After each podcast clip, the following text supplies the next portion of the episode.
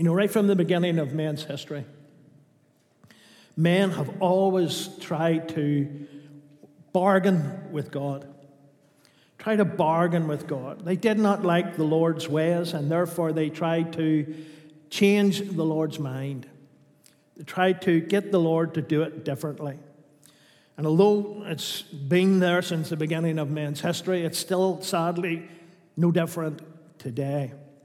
Many today want the Lord to change his attitude on sexual immorality, on marriage, on family life. And most important of all, many today want the Lord to change his plan for the salvation of mankind. Many today are telling people that as long as they're good and they go to a church and they try their hardest, they're going to be saved. And men want to propagate this and, and tell people this, and they're really what they're doing is they're going against God's plan for salvation, which is in and through only the Lord Jesus Christ. Men today want to accept their ways and ignore God's ways. They want to move as they want to move and not as God wants to move. But as we've seen in Malachi 3, Hebrews 13 and 8, and many other scriptures, in fact, the Lord changes not. He won't change. The Lord won't change. And I've looked at a couple of things that the Lord won't do. And the Lord won't change who He is because He is supreme. He is the ultimate authority in the universe. There is none beside Him, nor is there any greater than Him. His ways are so wonderful that they are above our ways, above our understanding. Isaiah 55, 8 and 9. For my thoughts are not your thoughts, neither are your ways my ways, saith the Lord. For as the heavens are higher than the earth, so are my ways higher than your ways, and my thoughts higher than your thoughts. And what man can't comprehend then is just accepting God's wisdom. But if men today can't reason it out eh, eh, with what we would term rational thinking, then they don't believe it. But we need to understand, particularly this morning as Christians, God's ways are above man's ways. Each and every one of us, I'm sure, in our Christian life has seen something and thought, I'll do that differently, or I think it would be better done this way. But see, at the end of the day, when we surrender to the Lord, is when the Lord fulfills his plans in our lives. Do you know something, church? The greatest of minds, the greatest scientists in their own particular field, have all tried to deny him, have tried to undeify him, as it were, and even deny his existence. Many scientists today, although you'll not read about it, uh, rather than acknowledging there is a God, the, the latest phrase they're using is there must be a higher authority. And this is their excuses men not wanting to acknowledge God. But you see something? All these men with their great wisdom, have come and they have gone. And sadly, so have their ideologies and their wisdom went with them. Because, church, this morning, God is God and He's God alone. The world can try to ignore Him, but the children of the Lord have to put Him first in their lives. That's our acknowledgement of who He is. Because you know something, church? God won't settle for part of your life. Your appearance once every so often in the house of the Lord, in God's eyes, is unacceptable. Read it for yourself, it's in the word of the Lord. God wants all of our lives. Deuteronomy 10 and 12. And now, Israel, what doth the Lord thy God require of thee? But to fear the Lord thy God, to walk in all his ways, and to love him, and to serve the Lord thy God with all thy heart and with all thy soul. And of course, a very famous Shema, Deuteronomy 6 and 4. The Lord our God is one, and him only shalt thou serve, and thou shalt love the Lord thy God with all thy heart, with all thy soul, and with all thy mind. Uh, Exodus 34 14. For thou shalt worship no other God, for the Lord, whose name is jealous, is a jealous God. Now, I've heard many atheists and critics attacking this saying God's a, a green God full of jealousy. Well, the Lord is jealous, but He's jealous for the love of His people. He gave His all for mankind, and He desires that we might love Him. The Hebrew word for jealous, and I don't know if I'm pronouncing it right, is and it means one who is jealous. It means the Lord permits no rivals. He is the sole object of human worship, and He does not tolerate the sins of fallen man. The Lord tolerates no rivals or permits no rivals. Now, we might say, well, look, I've never bowed down to an idol. I've never prayed to, to the saints. We can say, we don't pray to Mary. We know Mary's in our grave waiting on the Lord returning. We can say that. But you know, there are different kinds of idols in your life. Your job can be your idol. If your job is more important than the house of the Lord, your job's your idol. And listen to this one your family can be your idol. If your family are keeping you away from the house of the Lord, they are your idol. Your hobby can be your idol. We went to lunch last week. I uh, can't remember the name of it. Up facing Castlereagh Golf Course. You couldn't get into the car park for cars. That's the golf course car park. If that is their hobby, that is their life, then that is their idol. God permits no rivals. God has to be first, and He won't change who He is. He wants to be first in your life. And if you want the blessings of God in your life, God has to be first. If you're a part time soldier, a weekend soldier, I told you before I was in the TA as a young man. Five days a week, I was a plant engineer working for Caterpillar. But on a Sunday, I was up in Clonaver Park learning how to fight the Russians one day a week. And you know, a lot of Christians are like that. They come up and they worship the Lord on a Sunday, and the rest of the week, they've just no interest. God won't change. He wants to be first in your life. And if you acknowledge that, He will bless your life. He will pour His Spirit upon you. Another thing the Lord won't do is change His mind. Now, I know some of you might be thinking, what about Nineveh, brother? The Lord did decided not to punish Nineveh. Well, I would suggest you read it again because the Lord gave them an opportunity to repent, and they did. He didn't change his mind in any way. His mind was set. The option was given for Nineveh to repent and they would be forgiven, repent not, and they would have been destroyed. God doesn't change his mind. And down through history, as I've said, men have tried to persuade the Lord to change his mind. Do things our way. You know, there's almost a belief in these people that they know better than the Lord. Really, seriously, think about that in your life. If God's doing something and you think He's doing it wrong, listen to what you're actually saying. I know better than you, Lord. This is a better way of doing it, Lord. Lord, this is how it should be done. You know something? That's an insult to the Lord and His supreme authority. For me, it's a lack of faith when you think the Lord has got it wrong. It is a lack of faith.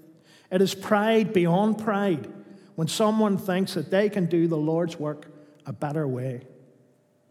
You know something? The Lord won't change his mind to suit men and their desires and their wants. For Christians, there's only one way to do things, and that's the Lord's way. There's only one way to do things, and that's the Lord's way. Men today, just as they have been, as I've said down through time, by nature are sinful, lustful, and selfish. And what the Lord says is wrong is wrong, whether men like it or not. We can't make excuses because the Lord Himself is quite explicit when He's saying, as good is good and evil is evil.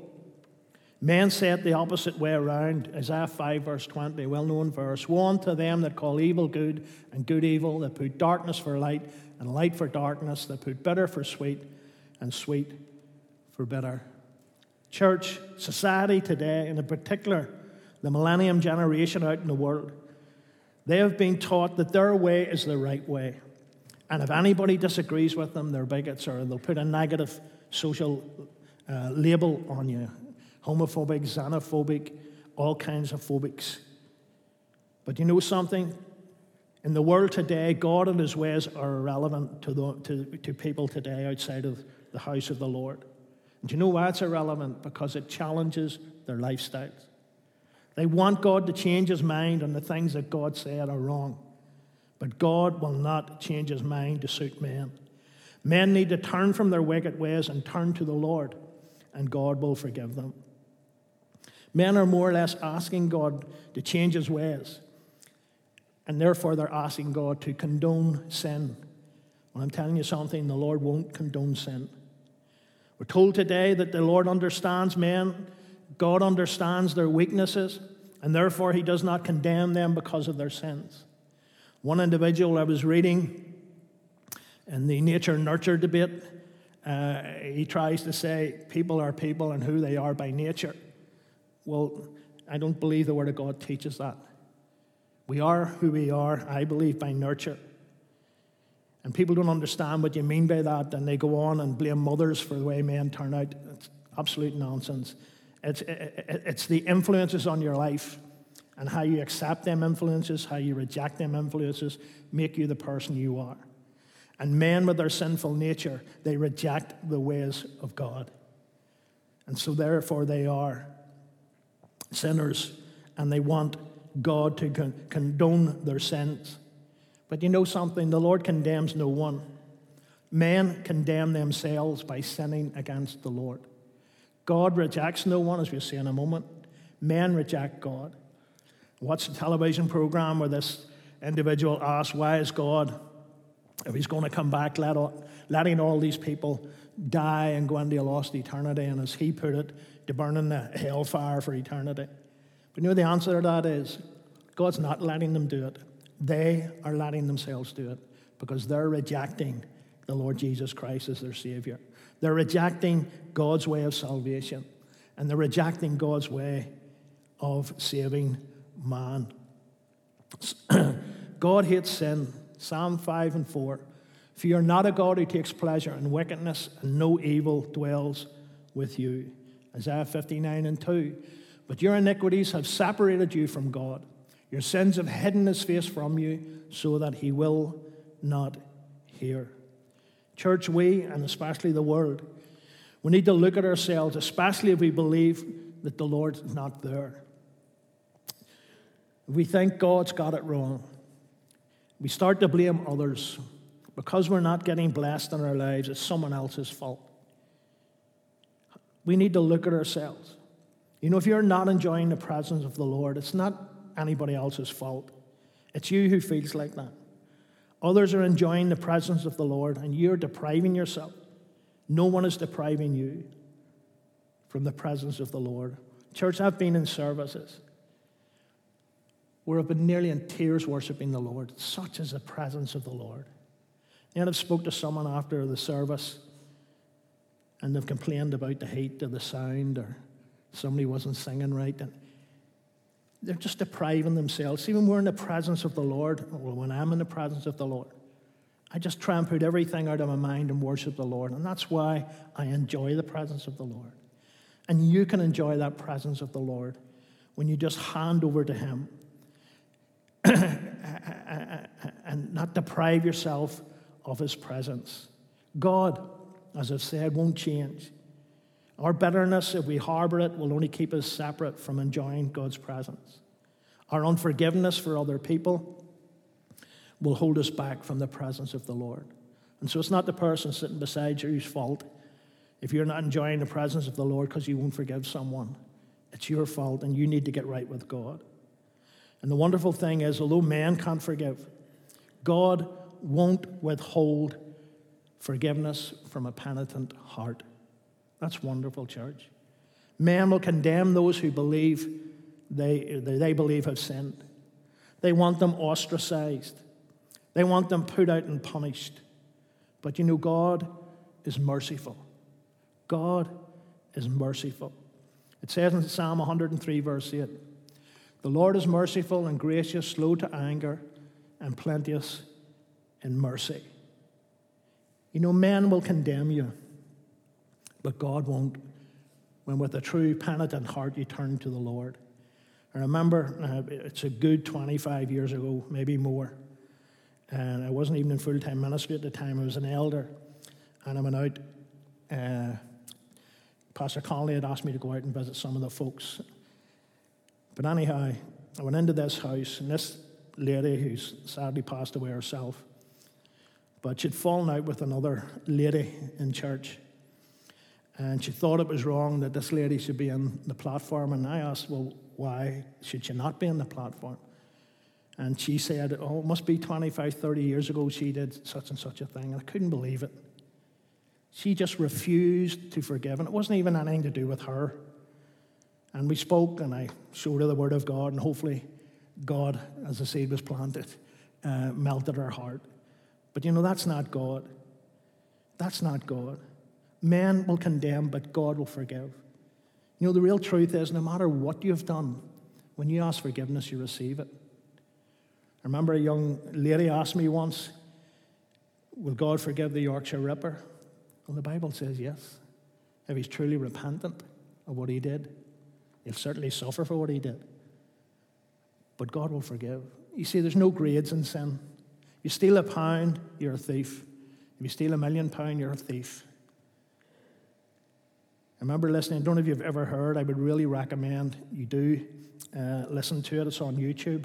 The testimony of Sister, I think her name was Grace. And she was saying that she was taught as a child it was okay if you stole under $100, it wasn't a sin. Now, I know within the Catholic Church that's wrong, but wherever she went, she was taught this.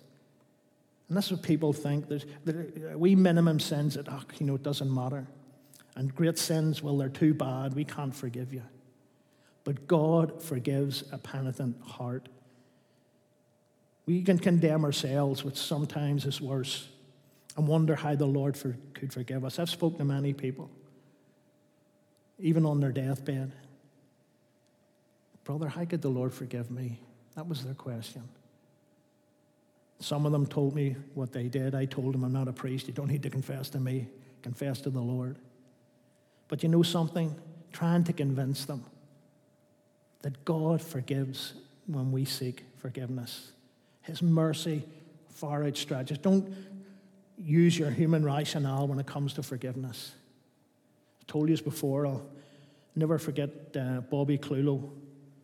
Uh, Bobby is a relative of Hugh Sloan, sister Sally Simpson. He's married to Sally, married to Sally's sister. But I went up to visit Bobby in hospital, and no harm to uh, Bobby. He couldn't sing a note. Boy, he's awful.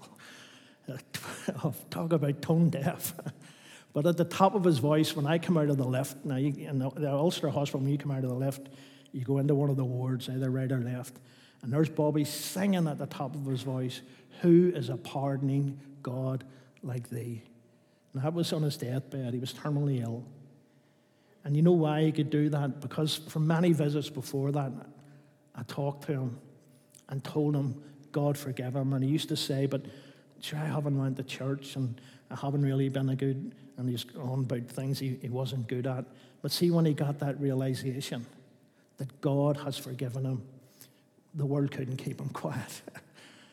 the world, in fact, the, the, the, people in the other beds thought he was great. Uh, just sitting there singing away, waiting to die, but worshiping the Lord. You see, that's the release when you accept God's forgiveness. You know, I know even in this building, they, they, they say, I remember reading a book uh, by a, a pastor friend of mine from America, and he was saying, in every church, there's people who can't accept God's forgiveness. Accept it this morning. Don't listen to the world. God won't turn you away. God will forgive you if you feel that you've done wrong. If you feel you're not worthy and you failed the Lord, always remember Many things are failures, but you're not a failure. Failure is an event, it's not a person. Failure is an event, it's not a person. I have made mistakes in my life. My goodness, I can't count how many I've made. But you know something? God restores, God brings back, and He won't refuse to give us forgiveness. When we truly repent, and true repentance, brothers and sisters, not Adam's repentance, you know, it's not my fault, it was a woman you gave me's fault. Accept responsibility. It's a thing in society today, my own personal views, what's wrong with society, it's always somebody else's fault. It's always somebody else's fault. Spoke to young men in prison, used to go in with ADD and I. And nearly every one of them, it was somebody else's fault that they were in Hydebank. You know, they stole cars, broke into houses, sold drugs, but it was somebody else's fault.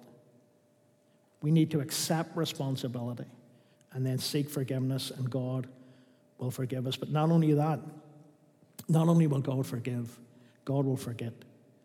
And that is hard to comprehend, isn't it? When we are forgiven, our sins are wiped out. There's no record. In the Lord's eyes, it is as if they never happened.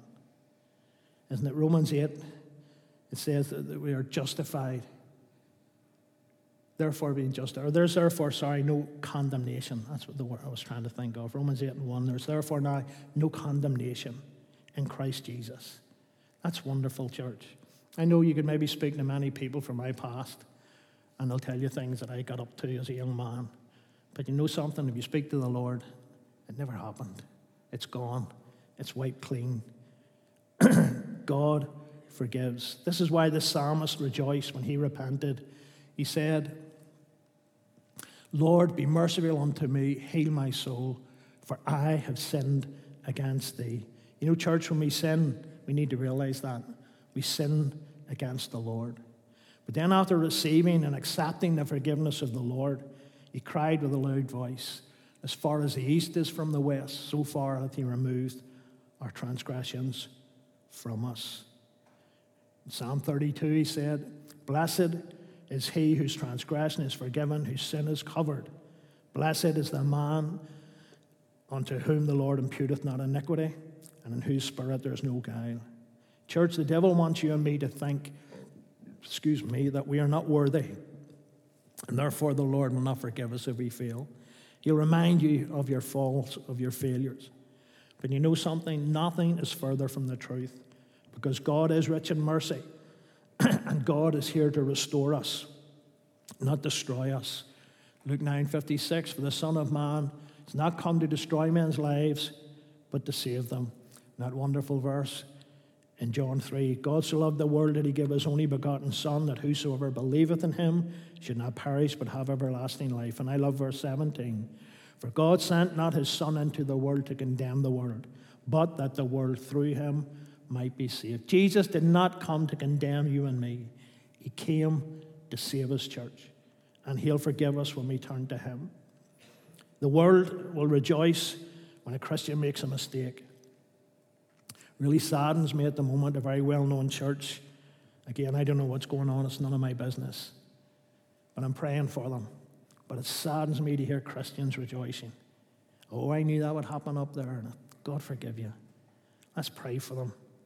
They're brothers and sisters in the Lord.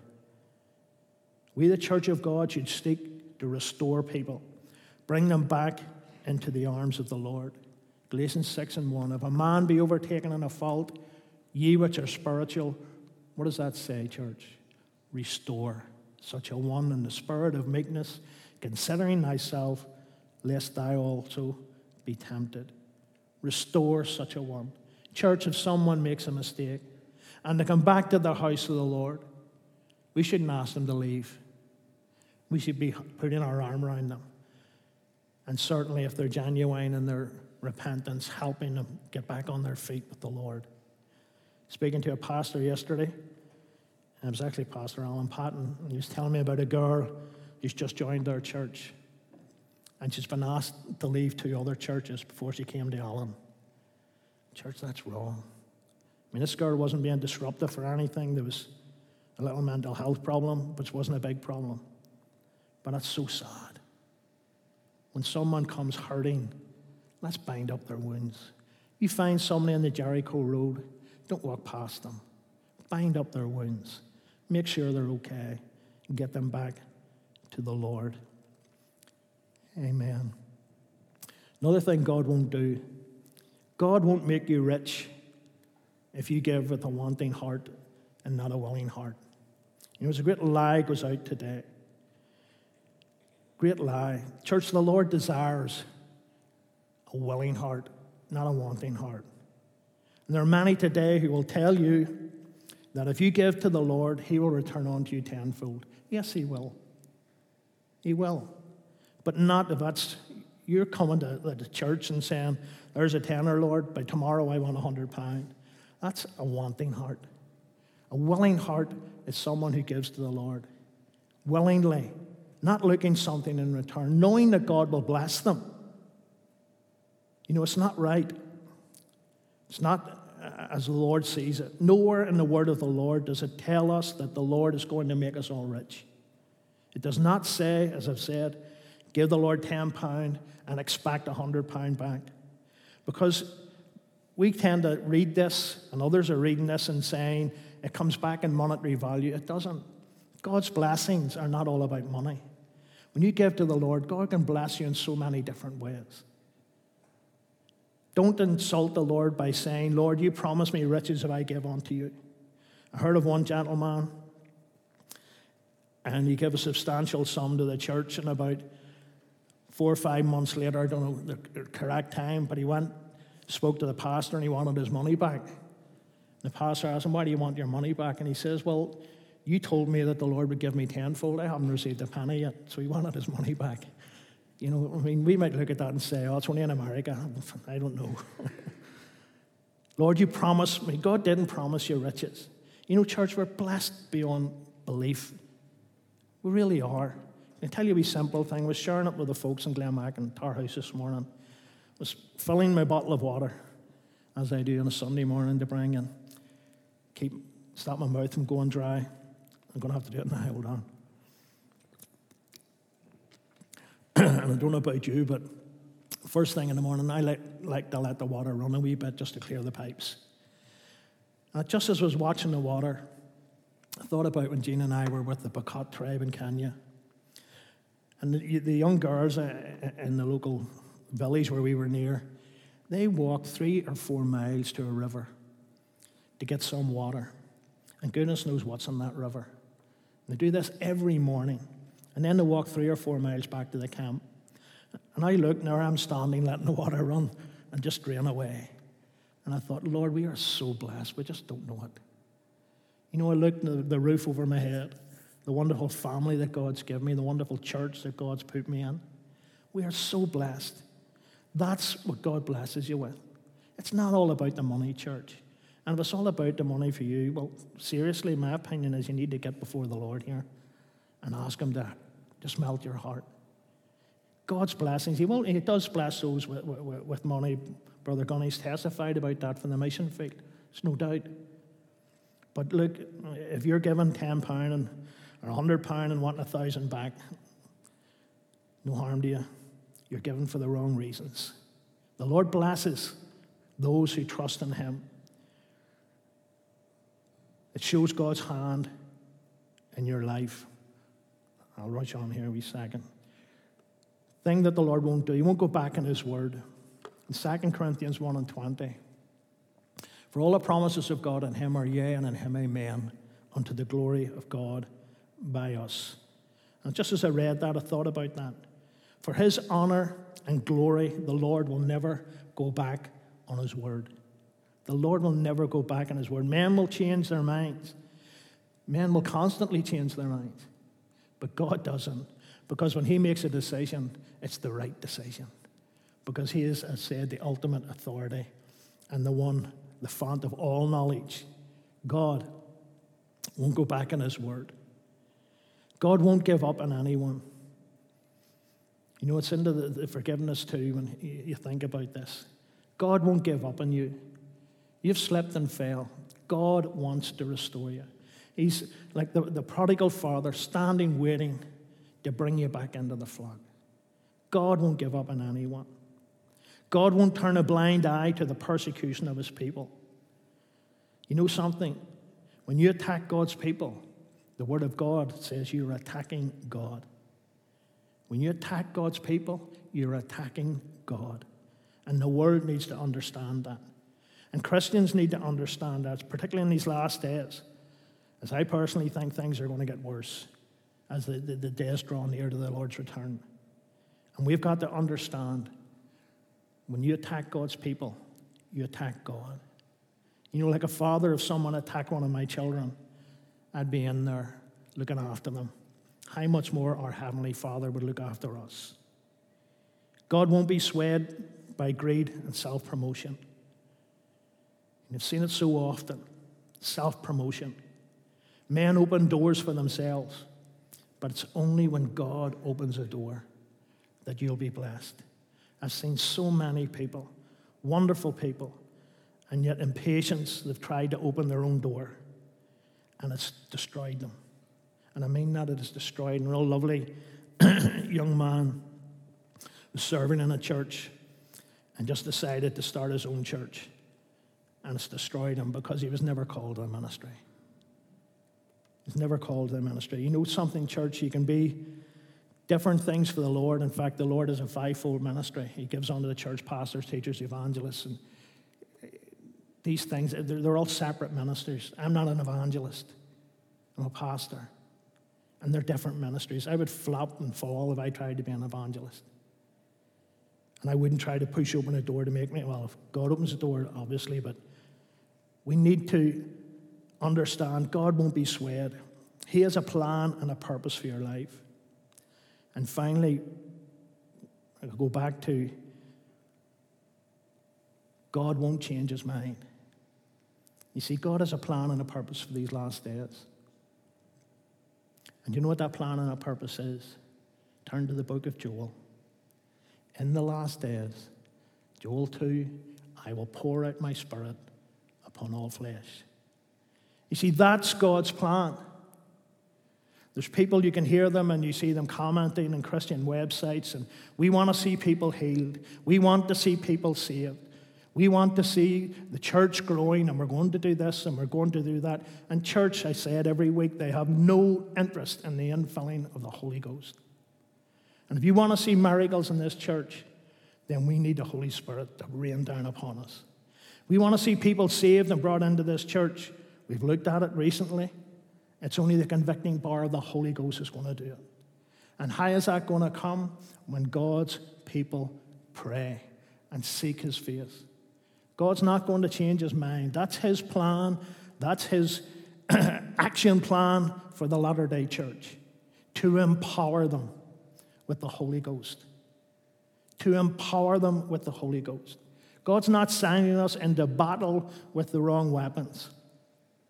Uh, I don't know if you've been watching the news recently, and they're saying that's why uh, Ukraine soldiers are defeating the, are outnumbered yet defeating the Russian soldiers because the equipment the Russians have is useless. And they're abandoning it and leaving it.